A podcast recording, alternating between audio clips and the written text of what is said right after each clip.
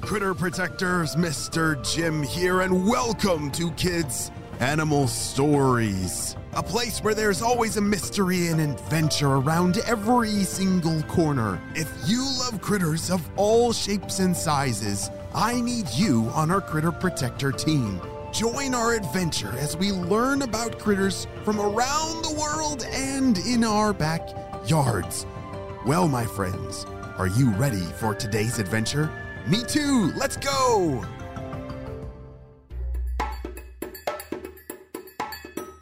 On the last episode, our friend Landon the llama had snuck away from his boring farm and up a side of a mountain. He was looking for an adventure because llamas are made for adventures, or so he thought. During this adventure, he came across humans.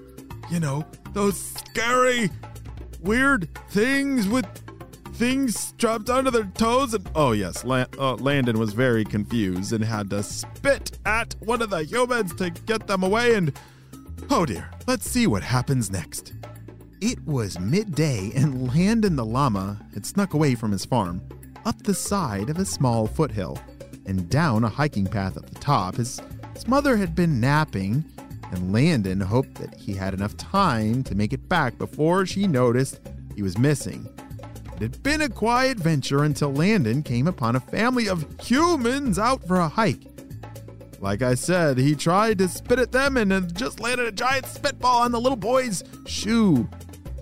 Mom! Mom, this llama! It gross! It just spit on me! The boy told his mom. Oh my!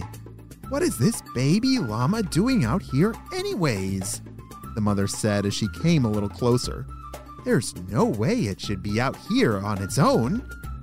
Landon knew that he didn't have much time before all four of these humans were trying to get him back to his home. He had to think fast. He could hmm, he could either run past them or head back the way he came.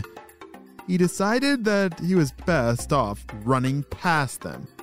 Here goes nothing. Shoo! Landon raced past them and down the path. He didn't even turn back until he reached a fork in the road. Sure. Good thing I have speed. He thought.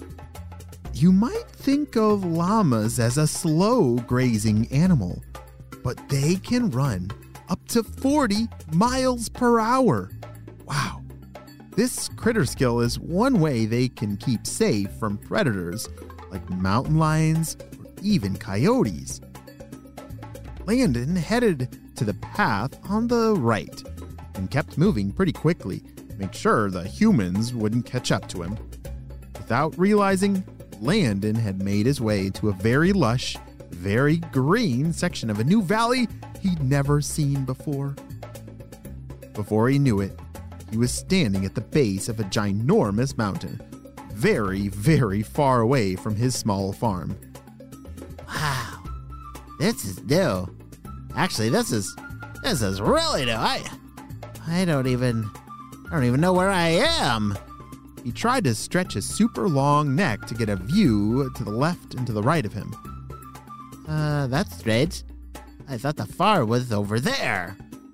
Very quickly, Landon realized he was lost. And it was getting dark fast. Oh no. Oh no, oh, no, no, no, no, no, no. This is not good. This is this is very bad.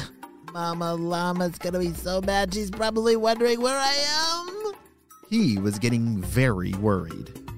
Landon decided to just start walking along the foothill he'd just been up on. He knew it was important to keep moving. He was an easy prey out there by himself. Landon anxiously walked and walked as the sun set behind him. Every little sound startled him, and every step he took, he moved a little faster. Moments from tears, and just when Landon thought he might have to give up forever, Landon heard a familiar sound. Mm. He heard off way in the distance, and he heard it again. Mm. Mama Llama! exclaimed Landon. This familiar sound was the sound of his mother humming for him. Wow, isn't that amazing how llamas communicate by humming to each other? Yeah, they make slightly different humming sounds to mean different things.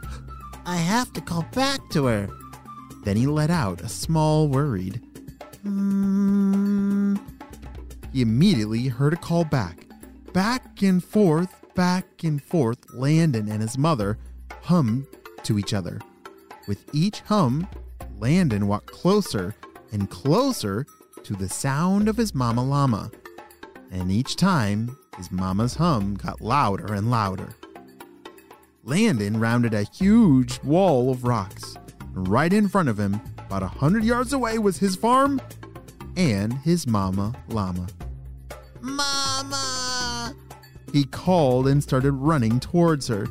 He could see the excitement in his mom's eyes as she waited for him at the fence. Oh, Landon, I thought you were gone forever. However, did you get so far away? She said. I'm sorry, Mama. Oh, a small adventure uh, turned into a very bad idea. I'll never do that again. He said.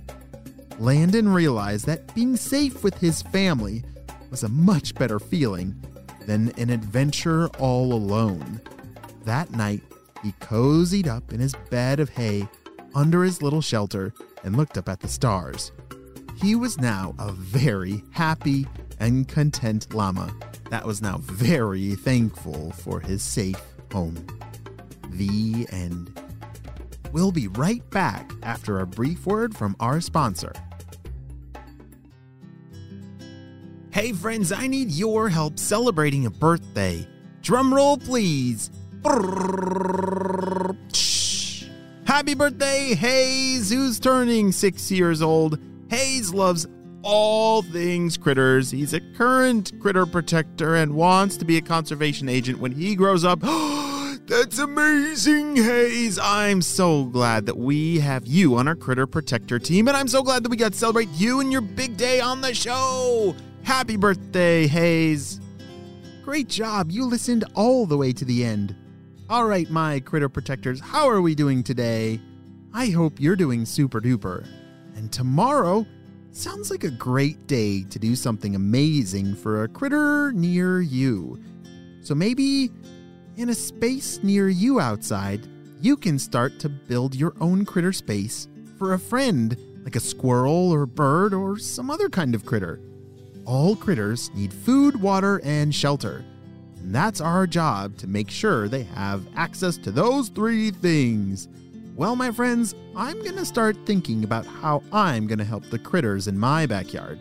You should too. I'll see you on the next adventure. Bye!